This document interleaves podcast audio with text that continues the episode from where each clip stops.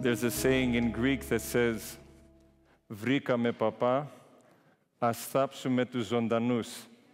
For those who know this idiomatic expression, you found a priest, do a baptism, do a wedding, do a trisaio, do a 40 day memorial, do uh, everything that we can. And this is indeed the life of the church. That's why we're here. We are with people at the beginning of their lives, we're at the middle of their lives, at the end of their lives, and God willing, will be with them after their lives in the kingdom of our Lord. And today, I was thinking about the gospel. And as I read the passage, you know, sometimes if I showed everyone in this church this morning a picture and I told you all to write down what you see, chances are all of you would write something different. Your eye, if I said to you, describe what just happened, all of you would slightly focus in on things that were more meaningful to you, more kind of drawing your attention. Inevitably, that's the way things work.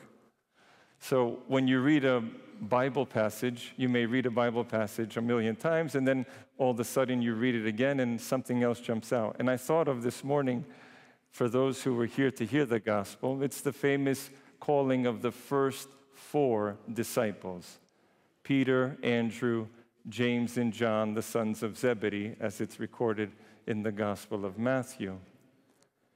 And you see, as Gregory alluded to in his children's sermon, you see the disciples mending their nets.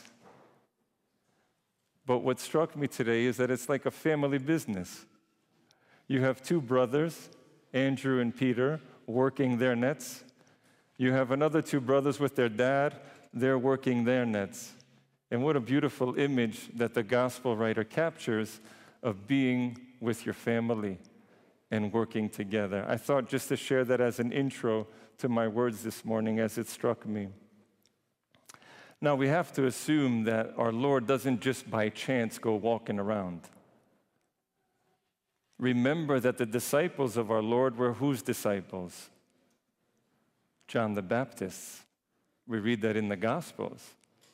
And so John the Baptist now has been taken away from them. And our Lord goes walking down to the, air, the sea area, and he sees Peter and Andrew mending their nets. He sees John and James in the boat with their dad. They also are mending their nets. So it's not by accident that the Lord walks down that way. And it's because he could see their ripeness, their readiness to respond to his call. And so we see in the gospel, it says, Follow me, the Lord says, and I will make you fishers of men. And it says, immediately they left everything and followed Jesus. Following Jesus, my beloved friends, is a lifelong love affair. We are called to love Jesus throughout our whole life. And it's a lifelong commitment to follow Christ. And in the beginning, when Christ comes to us and calls us, we're all very enthusiastic. We're putting in the time, we're coming on Sundays, we're fasting, we're reading the Bible, we're, we have an appetite to be with Christ. And we, we are so eager to hear what a priest has to say or what a preacher has to say. And we seek out books. But it's just like our married lives. When we first meet our spouses, for those who are married, forgive me if you're not, I'll use this analogy. There's nothing wrong they can do. All you want to do is spend time with them. You, your husband is the God's gift to the world. Your wife is the best person you've ever met. You never get tired with her. You never can stop listening to her. You want to spend every moment with her because you're in love. And then what happens? The same thing that happens with our relationship with God. The love notes fade away, the roses start to wither, if you get any. And then the struggles of life hit us, and they start to wear on us. And what happens? We forget our first love. Isn't it true? The struggles of life start to wear on us, and we forget our first love. And what did Jesus say to us? Hold on, because I hope you're listening from last week. He said clearly last week, remember, we said he was not holding back last week. He clearly said, If you love mother, father, brother, sister, wife, husband more than me, guess what? You're not worthy of me. And if you don't confess me in front of people, guess what? I won't confess you in front of my Father in heaven. And the Lord said, Love the Lord your God with all your mind, heart, and soul. This is the greatest of all the commandments. So, when Christ is not our number one and the struggles of life start to hit us, he begins to be reduced to number four on the list, number five on the list, number 10 on the list. And we forget our first love. When we do commit ourselves to Christ, you can await a couple of things for sure, especially the younger people here this morning. The moment you commit yourself to Christ, you can expect to be criticized. Because let's face it, people love the world. People love the good life, quote unquote. People love the security that money and material things give us. It's natural. But when they begin to see in you that bond that you have with Christ, that you're a follower of Him, then things start to change. You're not so interested in their lifestyles. You're not so interested, and this can become the bling bling leads you nowhere. And God said it. You cannot love man, you cannot love God and mammon. You can't have two loves, can you? Can I be married to my wife and have another love? That's an act of infidelity. Can I say I'm with Christ and at the same time be married to other things? I don't think so.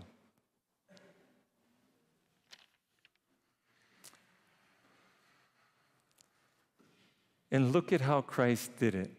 He said, Defte opisomu. Come, follow me.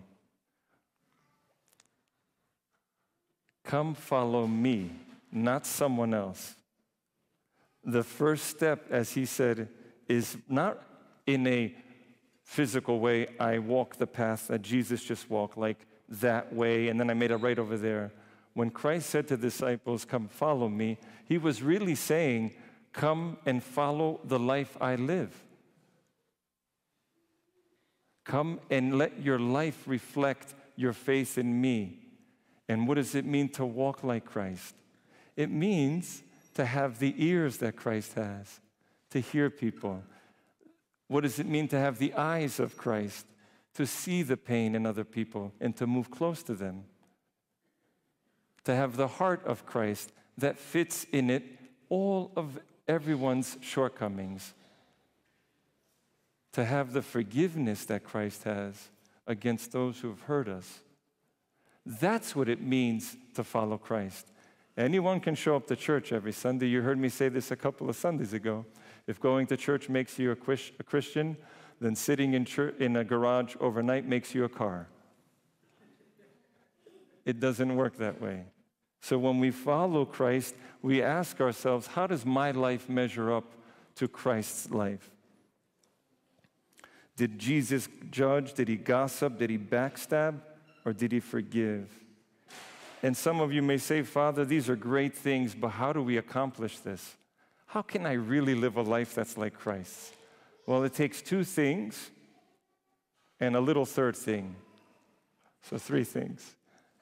It takes humility, it takes repentance, and it takes us mending our nets every day of our life. The most mundane thing the apostles had to do as they were fishermen every single day was sit there and sew whatever holes were created in their nets.